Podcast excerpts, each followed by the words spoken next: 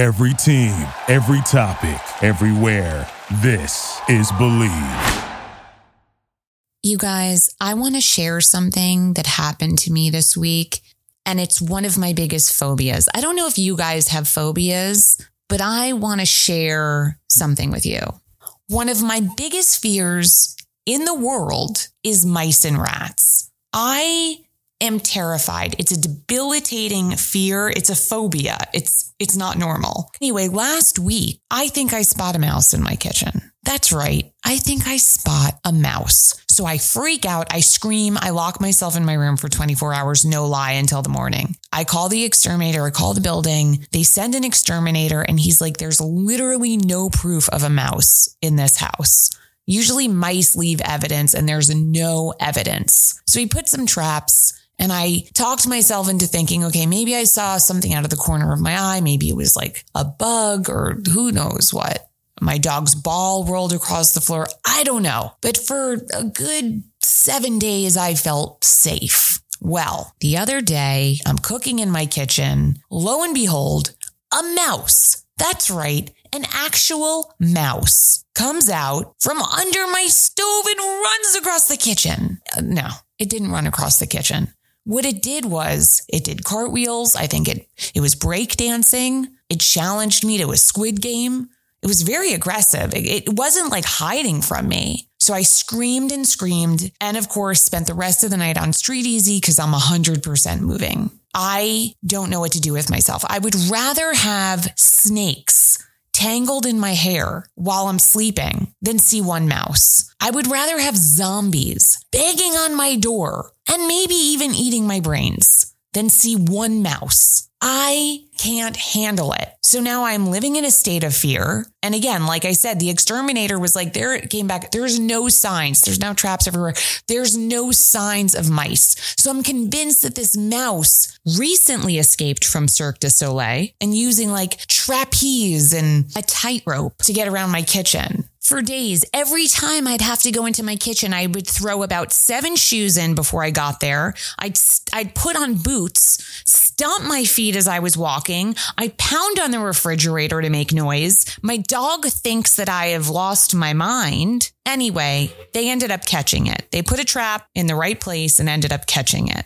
Do I feel safe? Of course not. It's like I'm living in Jumanji. I don't know what else is, is going to come next. They might have siblings. Anyway, I don't go in my kitchen anymore like a real New Yorker. And now I hate my apartment and I will keep you updated, but I'm terrified. This mouse galloped in front of me with not a care in the world and gave me the finger. Bottom line is, I'll keep you apprised of where I'm moving to.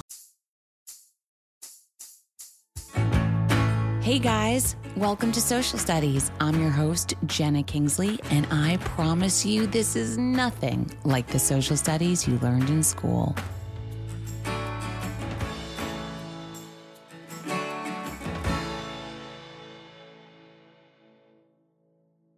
Okay, guys, my don't hate me for the week. I thought I should do something Thanksgiving related since this is going to be released the week of Thanksgiving. Thanksgiving happens to be my favorite holiday. I love it so much. I always wanted to be perfect. It always reminds me of getting together with my family, uh, my immediate family, my cousin, my aunt. I just love it from a young age. I would watch the parade um, every year in New York City, the Thanksgiving Day parade. And as I got older, I used to watch it outside. As I got older, I'd watch it on television. And sometimes when you're lucky enough, you have friends that overlook the parade on Central Park West. I've done that a few times. That's fun. I love the Thanksgiving Day parade because it's never anyone that groundbreaking but you still like want to watch. So it's always like, it's never like, you know, Taylor Swift singing, but you're always going to get Nick Lachey. It's very Nick Lachey, you know, singing a holiday song type entertainment. There's always a boy band, a one hit wonder boy band. The lip syncing is always totally off, but that's part of the charm. You know, I love the balloons they've had since I was a little kid. I love you know, when it's a really windy day and they make it so dramatic. Like, is Kermit going to get down this around this corner or is he going to bang into the building? It's like the Super Bowl, but for balloons. But I love it all. As a matter of fact, when I was in high school, we used to drink 40s the night before Thanksgiving on the Upper West Side as they would blow up the balloons. And back then, nobody went to watch the balloons get blown up. So we would literally sit like on the balloons and drink our 40s. And now it's become a huge tourist attraction. There's thousands and thousands and thousands of people. They, they set up lines and you can't go near the balloons and it's a thing. So I miss those days of Thanksgiving, but my don't hate me for Thanksgiving. And I feel really strongly about this because my favorite thing about Thanksgiving is the sides. I love stuffing. I love sweet potato pie with marshmallows on it. I mean, you name it. But the thing I love most is canned cranberry sauce by Ocean Spray, the kind that has a shelf life of 68 years. That is my favorite kind of cranberry sauce. Don't hate me. A lot of you make these fancy cranberry orange peel zest organic cranberry sauces. And I'm all about that any other night of the year, any other meal. But on Thanksgiving, you better serve it to me in a can in a loaf. You better open that can, just serve it up as a loaf, cut it up into thick slices if you prefer. But that is what I'm looking to see. And if you invite me to your house and you have fancy cranberry sauce with no other option, just know that you've ruined my Thanksgiving. In fact, when I go anywhere for Thanksgiving, before I get there, it's the first question I ask Do you have canned cranberry sauce? Or should I bring it? I am very trashy and I'm okay with that. Don't hate me. But that is not Thanksgiving. If you don't have cranberry sauce in a can on Thanksgiving, then you're not having Thanksgiving. You're having a holiday party that you found on Pinterest. I'm sorry. Don't hate me. Okay, guys, today's episode, I'm so excited for today's episode because, as you know, pranks, social experiments, hidden camera is really what launched my career. In fact, if you're listening to this podcast and didn't know that, you could find them on YouTube on my channel, Jena Kingsley. I also put a lot of them on IGTV. I should turn them into reels. I am proud to say the views are in the millions. So check them out if you haven't. I think you'll really enjoy them. Pranking people is a huge life passion of mine. And I today have a guest on who I think is one of the kings of hidden cameras and pranks. So I think you guys are going to love it. He's whip smart. He's so interesting. And you're going to learn everything you ever wanted to know about hidden camera and prank shows. And I don't know, we have a really good time. I live for Kevin. So without any further ado, let's get into today's episode.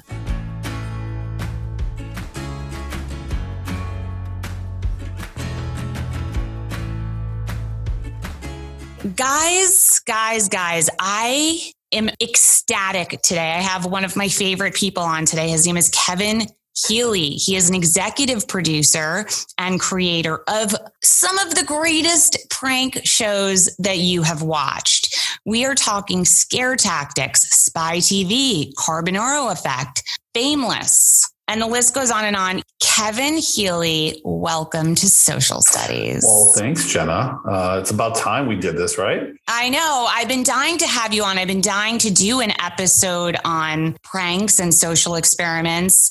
Guys, you should know. So, Kevin works for Propagate. Um, he is a, he does the comedy division.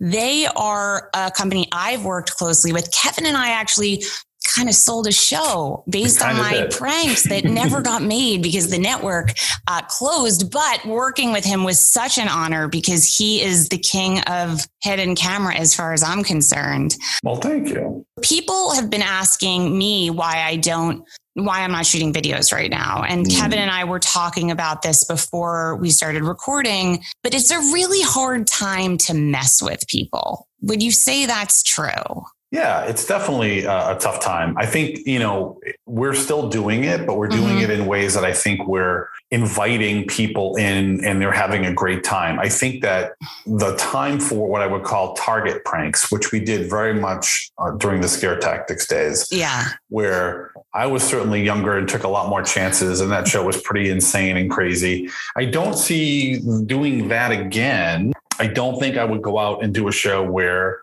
quote unquote unsuspecting people are being set up in these very big, elaborate schemes right now because it's just an uncomfortable time that we're yeah living. it's a fragile time people don't know what it, to expect from minute to minute so the last thing i could do is put a velvet rope somewhere and tell them Right. they can't come in because they're not on the list Exactly.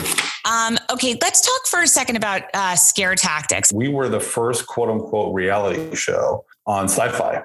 Um, and at that time, Shannon Doherty was our first host. i remember so Yeah. well Yeah, that was a, that was amazing. I think we premiered in 03, 04. and at that time it, it was huge. We were so excited to have you know done something that crazy and that wild, and um, yeah, it led to almost 11 years of doing that show. for people who don't know can you just tell us what high concept Sure. of scare tactics is Yeah, no, no worries. So setting up your best friend in one of the, and basically putting them into a horror or sci-fi scenario without them knowing. So, you know, you're going to, your friend is going to meet Bigfoot. You know, your friend is going to be in a UFO, you know, situation. They're going to meet Yeah. an alien. They're going to meet a vampire, a werewolf.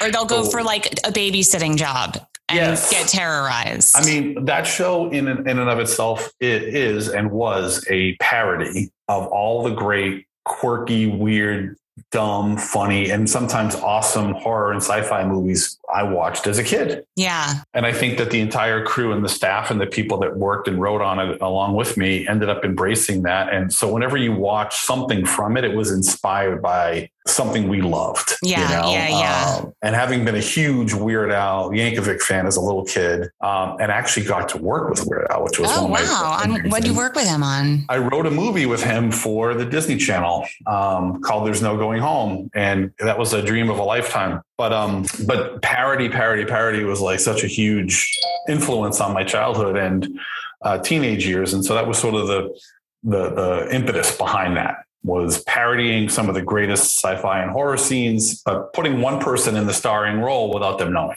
And you also had Spy TV. So that was NBC. We were NBC. paired with um, back in the day. Uh, Fear Factor was our our our partner show. I knew nothing. I had just started in TV, and somehow this is a true story. I was working on a pilot for VH1. I was walking down the hallway, and about six months prior, I had worked at another company where Mike Fleiss, the legendary creator of The Bachelor, had worked. And Mike and I ended up really getting along. And he always said, Hey, we should do something, you know, when you, you know, and I certainly saw him as a mentor. He was a highly experienced and brilliant guy. And then he saw me walking down the hall and he pulled me into his office because we were in this big outdoor office complex. And he said, Hey, I'm doing a prank show for NBC. and that turned out to be, you know, my experience on uh, on Spy TV, which was this, you know, for its time, probably the first primetime, you know, prank show that did it did incredibly well, and it, and it helped me learn what hidden camera was all about. I knew nothing about it until then.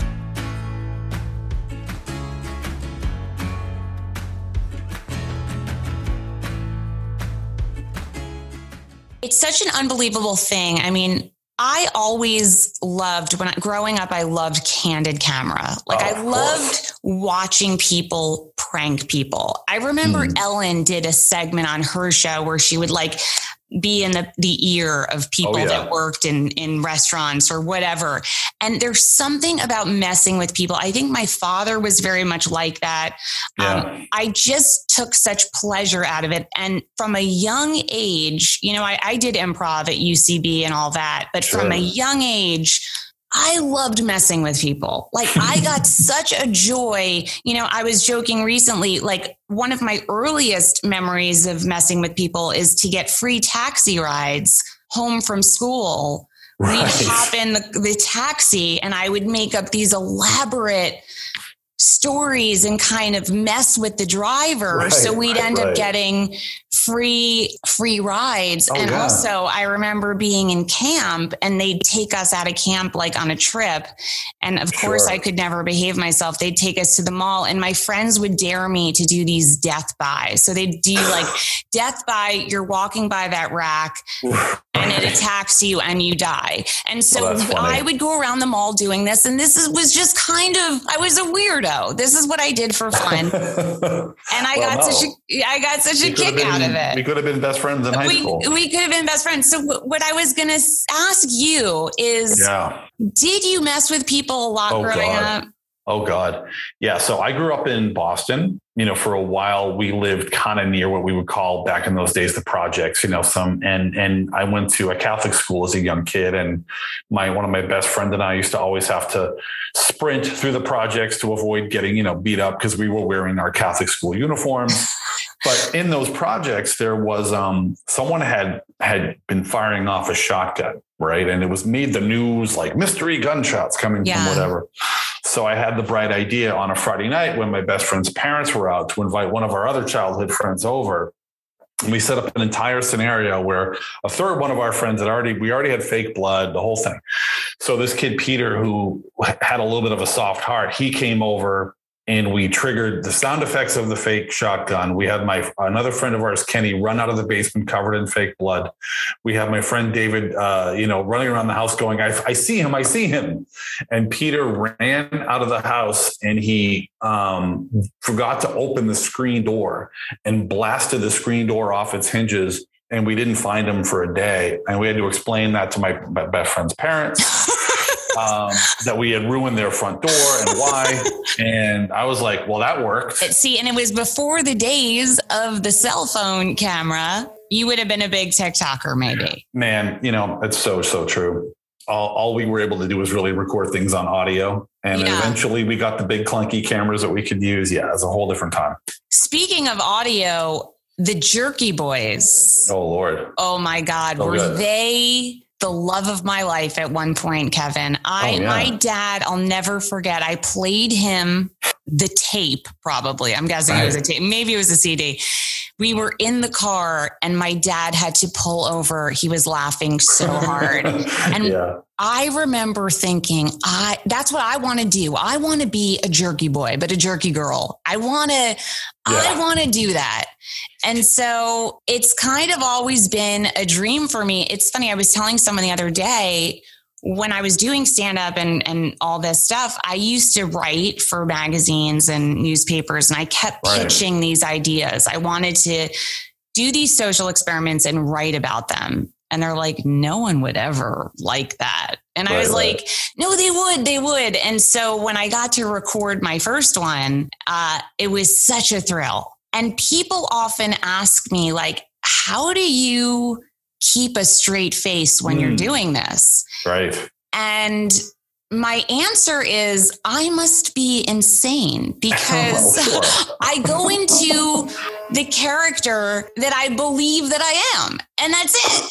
Like I don't even feel awkward about it. Do you at this point now that you're executive producing and and creating, do you ever get in front of the camera? Do you ever do it? A little tiny bit, but it's usually sometimes edited out um, of the actual piece, like the, the show that we just did our second season of called Prank Encounters, which we do for Netflix, which mm-hmm. with Gaten Matarazzo, who's uh-huh. from Stranger Things and probably one of the most kindest, most brilliant you know, actors and, and, and hosts I've ever had the pleasure of working with. Like truly a gift. I love him. Um, so I love hearing that because I'm a huge Stranger Things yeah, fan. He's, he's everything you would hope for and more. Um, but, um, so talented too. I mean, the kid is a Broadway star and also a great actor in the whole thing. He can sing, he can dance, he can do the whole thing. That's amazing. But, um, on that show, we're bringing two people together who don't know that they're about to meet halfway through our prank who've never met. And it was always my dream could we figure out a way to put people into a scenario so it feels like we're watching an actual horror or sci fi movie? Because in those movies,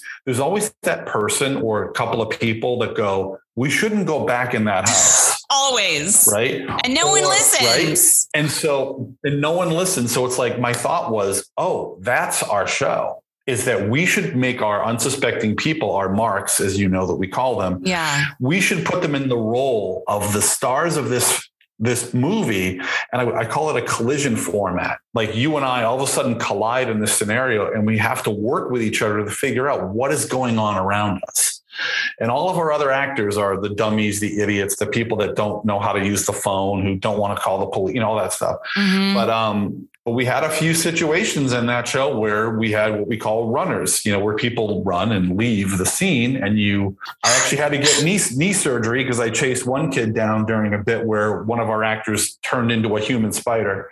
And uh, I chased the kid uh, half a mile and convinced him to go back into the house. Um, because At that point, when you're convincing him, are you saying it's fake or what are you saying no, when you catch the runner? Never reveal unless you have to reveal, right? Like I, I, he ran, I caught him and I go, you can't leave. They need you. And he was such a good kid. And like, I think he goes, okay. Wait a second. I just want to stop for a second. Okay. Sorry, sorry. Only because we really have to discuss this. Sure. You're shooting a show. Yes. Someone in the house right turns in is turning into a human spider. Right.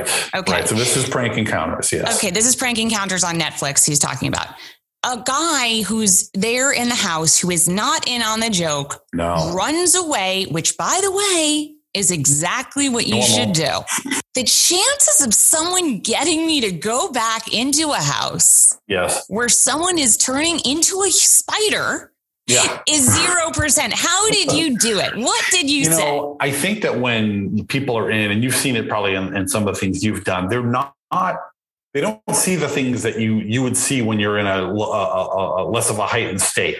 Right. You know, because in this case, he was hired uh, on his first day to work with an exterminator. So he was there to help figure out what was going on in the house. Our other Mark was there working for this millionaire at the mansion, helping him with his duties. And he started okay. to tell her about he got stung by something in South America. So little by little, he's transforming into much like Jeff Goldblum in The Fly. I'm dead. He's, he's right. Okay. So this young man realized that, you know, he was such a good soul that he didn't want to leave his new boss all by himself in the house. And so, for whatever reason, this idiot who ran out of the back of a Ryder truck and ran down the driveway of this mansion and just said to him, You have to go inside. They need you. And he went, Okay. I can't explain it. He just did, you know? So. I need to watch that episode. I can still see all of these on Netflix. Yeah, right? it's called uh, Spider Mansion. And Spider Mansion Prank uh, Encounters season two, hosted by Gaten Matarazzo.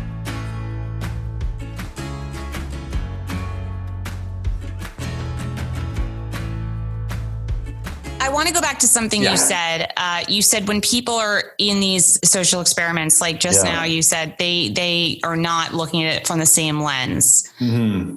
I always say one of the things because people are like, how did people get on that line at Starbucks? Or mm-hmm. how mm-hmm. did people believe you and delete the pictures on their phone when you were wearing basically a clown? Right. Like my costume right. as a cop was definitely not a cop costume. Right. It was like a park ranger makeshift costume. I say that my theory on it, and then I want to hear yours because you're sure. a real pro. People don't, when they're walking down the street or, or doing a job, or they don't want to veer from their right. regular day, right? Like they just want to continue. And if I found that if you look them in the eye and you just act like it's totally normal and this is just part of it. Yes. Right. They are able to just tune into you and not the bigger picture. So, what is it that you think goes on with people when you are doing these pranks on them? How are yeah. you able to get them to go so far yeah. into these pranks that they would return to a scene of a, of a horror movie, yeah. basically? Right. Well, it's funny. I can give you, I think, answers with examples, but for the most part, I think when you talk about man on the street pieces, which we've done those, I think that, you know, you're right. People just want to be in their lane and in their mode. And then I used to always call it like, give me a, a clipboard and a, and a badge. Right. And you can get away, you know, you can tell someone that you're towing their car until they provide a urine sample and they will do it, you know, because you got a clipboard and a badge.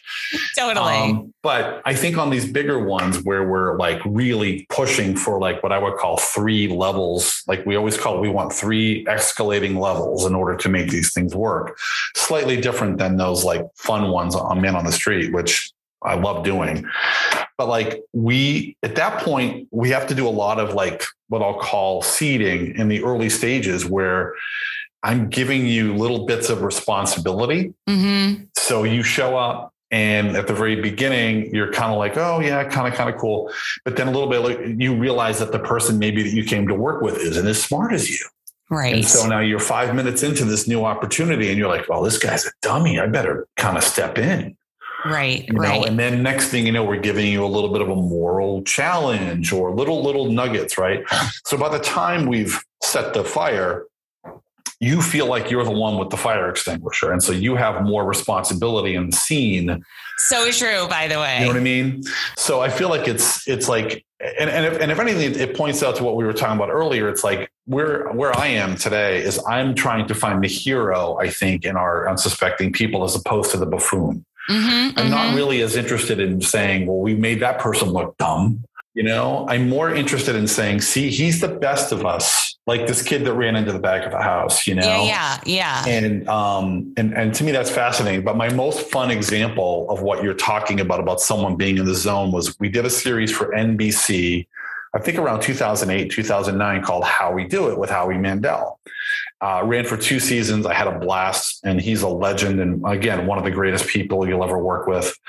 And we did a bit where we were shooting an infomercial about a hair product, I believe, called Man. Gosh, I can't remember what it was called, but the idea was that you you use this special shampoo and it will help you maintain your hair for years and years, and it'll never fall out, right? Okay. Or it makes it look the best ever. And so I what, think I uh, saw this episode, by the way. so what we didn't tell our gentleman that we hired to be our spokesmodel was that his fellow spokesmodel was already bald and was wearing a wig. I saw this one. I saw this one. But go So- on, because so sh- like yeah. the listeners didn't. So the shampoo has an unfortunate side effect that are then people in lab coats go, oh no, it's happening again. So our, our actor is pulling his hair out, right? And he's and he's going bald. Meanwhile, our real guy who loves his hair, as you would hope and expect, goes, get this out of my hair. This is a, a night disaster. Yeah, And, yeah. he, and he, he starts, you know, I want to talk to people like this is a problem. And so finally Howie comes out from behind the scenes and pulls off his, his awful wig and his really, really terrible glasses and goes, it's me, Howie Mandel. You're on my prank show. And the guy goes, you're not Howie Mandel. and Howie goes, I'm not. And the That's guy too goes, good. right? And the guy goes, "No, you're. I know Howie Mandel. You're not Howie Mandel." He goes, "Oh, you know Howie?" Goes, yes, I do. And like, it went on Wait, for 15 that's minutes. amazing. I don't think I remember that part, but that's Yeah. hilarious. But it's one of, I would say, over the course of my 15, 16, 17 years now doing this, that I, I think there's one of those, maybe three of those per season, where you're like, are they not gonna understand Ex- that? Right. And you even reveal and go, no, it's all a prank. And they go, no, it's not. that's and- so good. you know what I mean? And I think that's the that's the fun of it. Uh, is is that's in a weird way. Like people call all of our shows fake. I'm sure they tell you all the time, like that couldn't have been real. Oh yeah, I- I- in a weird way, I, I take that as the biggest compliment because totally. why in the world would I waste my time and go and set up all these 26 cameras and have explosions and monsters to just hire an actor who gives a way better performance than any other any actor could. Like we are sitting behind the scenes, and I'm sure when you're performing in your bits, we're high fiving each other and getting so excited when it works. It's amazing when it works. Right. And the euphoria is nothing that you can replace in any other type of entertainment, with the exception maybe stand up or improv. Yeah. But like when we pull off a hugely successful bit, I don't usually fall asleep for two days because the adrenaline is so high and, and the feeling is so great. It's like, why in the world will we waste our time faking it? And Yeah. these moments really kind of solidify the, the fun and the reason why I love doing it.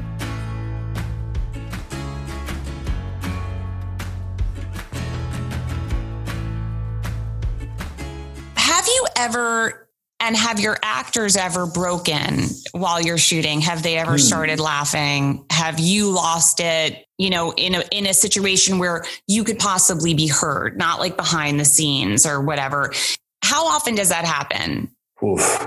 Not that often, but it's Yeah. memor- it's memorable. Yeah. Um, and I think the pro- the example where both happened is I'm a really really great um, uh, actor and friend of mine, Dave Stores, and Dave is someone that I've been fortunate enough to work with starting in the days of scare tactics all the way up to prank encounters but he was one of the great actors on uh, the show we did with david spade for truTV called fameless My favorite. um, which I love because I, I I always wanted to create a show where we didn't hide any cameras. The Mhm. cameras on, we're out in the open, and as you know, people think fame is so easy, right? Yeah. And so that was the premise. It was like, let's see how you do in a situation where we give you the starring role of a show and the show goes to hell. Yeah. Uh, we'll see how how how much you enjoy your 15 minutes and how will you handle it.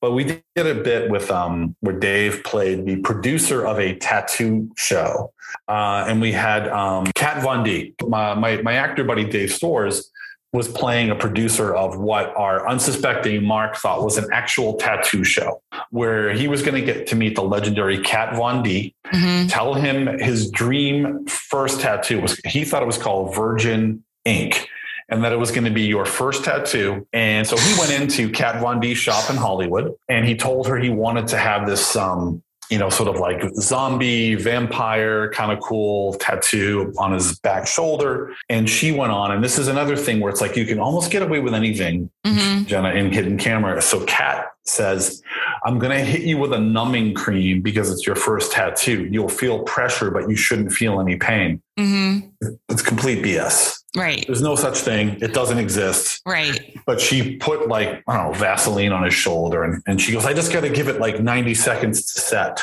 Right. And then she used a, tat- a tattoo, like, and she had done a stencil of the art he wanted and placed it on his shoulder and then went over it with this, you know, it's buzzing, but there's yeah. no yeah. needle in it. yeah. right. Yeah. Meanwhile, she's like, I'm just doing touch ups. And so she finished the tattoo and she goes, We just got to let it, you know, heal and dry and blah, blah, blah. So then he was, he thought he sat for 45 minutes and we were going to do the big reveal. I was going to say you had to sit for a long time. It takes a long time to do a tattoo like that. but we had got him in a mode where, like, because he had never gotten a tattoo. And that was Right. the key. Right. Right. Right. We right, had it. We, right. Anyone who had gotten a tattoo would have called BS on us right out of the gate. So, as far as he knew, 15, 20 minutes after his tattoo, it was going to get revealed. But since we had him put it on his back, he had to hold up a mirror to a mirror. Right.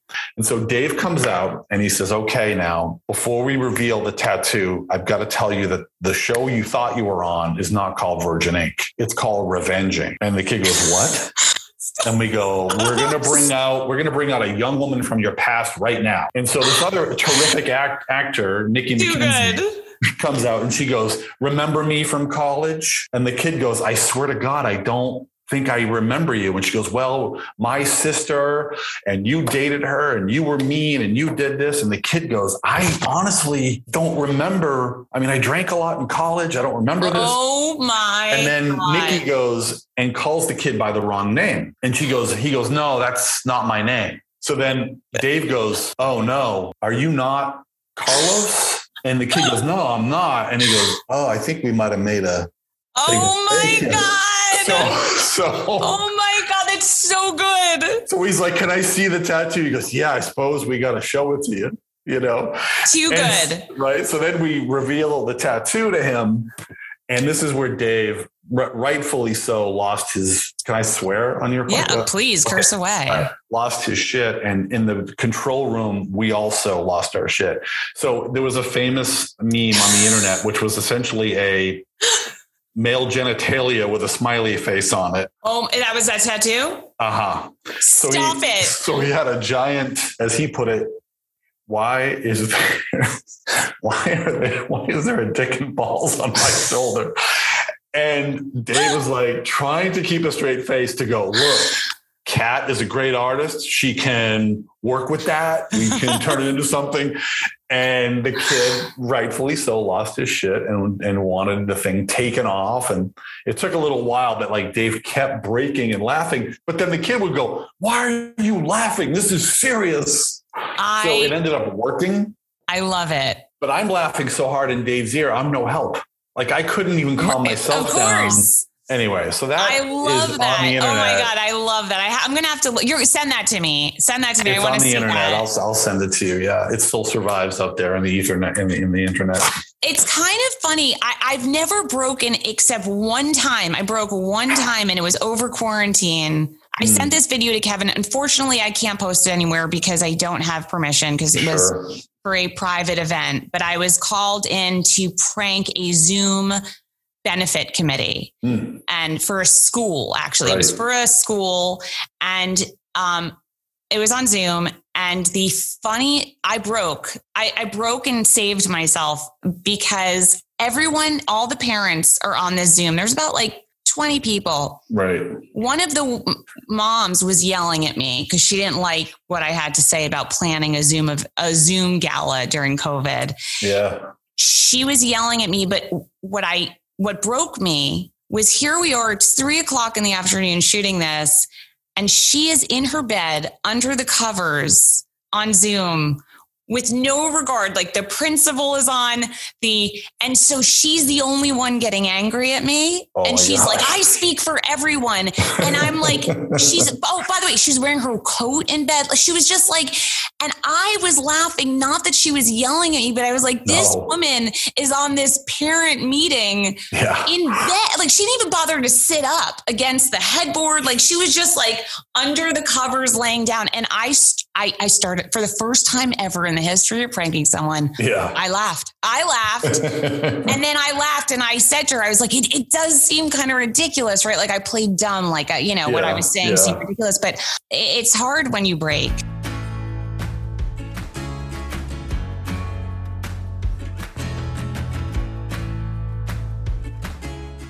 Kevin, I'm so bummed. I can't believe we're out of time already, but Oh, I no one quick question sure. that I know all my listeners are going to want to know. Uh, you worked with Betty White. Did. Yeah. That was another one of those like dream scenarios. Um, And tell us the show. Yeah. So the show was called Off Their Rockers. It was for Mhm. NBC. Premise being, you know, we take senior citizens for granted, right? We we Yeah. think that they maybe they don't get stuff, they don't understand tech, and maybe they're not as smart as whatever.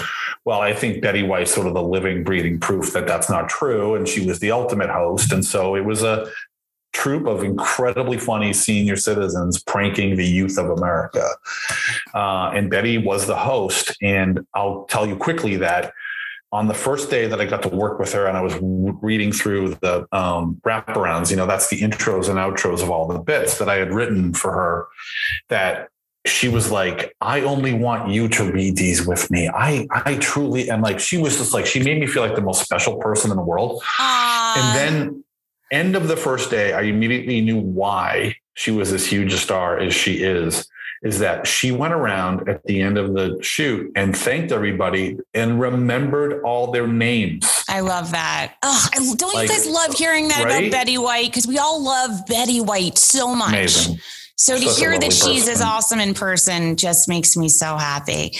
Kevin, Yeah. before I let you go, is there anything you want to plug? Is there anything you want to tell the listeners to watch, do, follow, anything? Now is your time. I will do that. Highly recommend go check out Prank Encounters on Netflix. hmm And then there's a new show that we're launching on Netflix that strangely enough is not a prank show, but because we do sort of big, outrageous, and comedic things, we have a new show called Baking Impossible that comes out in early October Okay. on Netflix, where it's a baker and an engineer team up to create bakes that are massive and also serve an engineering purpose. Like, for example, we have actual drivable cars that are 90% edible that have to survive a 35 mile an hour crash. Um, they're Whoa. really, really cool. Yeah. And, and, and the builds get bigger and bigger and bigger as the season moves along. Um, and it's tremendous. It's such an incredible, That's unbelievable. Okay. Everyone check that out. Check Yeah. that out. Anything else? Oh gosh. Um, I think for now that's it. That's it. Yeah, you those are- guys those are- those watch anything that Kevin has ever made. He's brilliant. And I honestly feel so honored that I ever got to work with him. And I hope we get to work together again at some Me point. too. Me too. Kevin, thank you so much for being here. I really Cool. enjoyed it. And I know everyone, these are questions everyone wants to know about prank shows. Guys, thanks so much for tuning in to Social Studies with Jena Kingsley. I hope you enjoyed it. Don't forget to hit subscribe and leave us a five star review on Apple Podcasts. If you want to stalk me, you can do that on Instagram at Jena Kingsley. You can visit my website, jenakingsley.com. You can follow me on Twitter, TikTok, and YouTube at Jena Kingsley. If you have a topic you think we should cover, you can slide into the DMs or send me an email. Have a great week, and I will speak to you guys soon.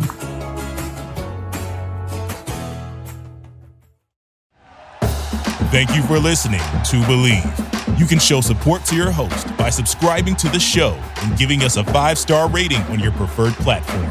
Check us out at Bleav.com and search for B L E A V on YouTube.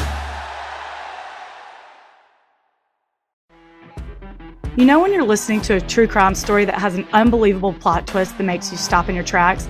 That's what our podcast, People Are the Worst, brings you with each episode. I'm Rachel. And I'm Rebecca. We're identical twins who love true crime cases that make you say, didn't see that coming, and we hate the people responsible for them. Listen to People Are the Worst now on Apple, Spotify, or wherever you get your podcasts.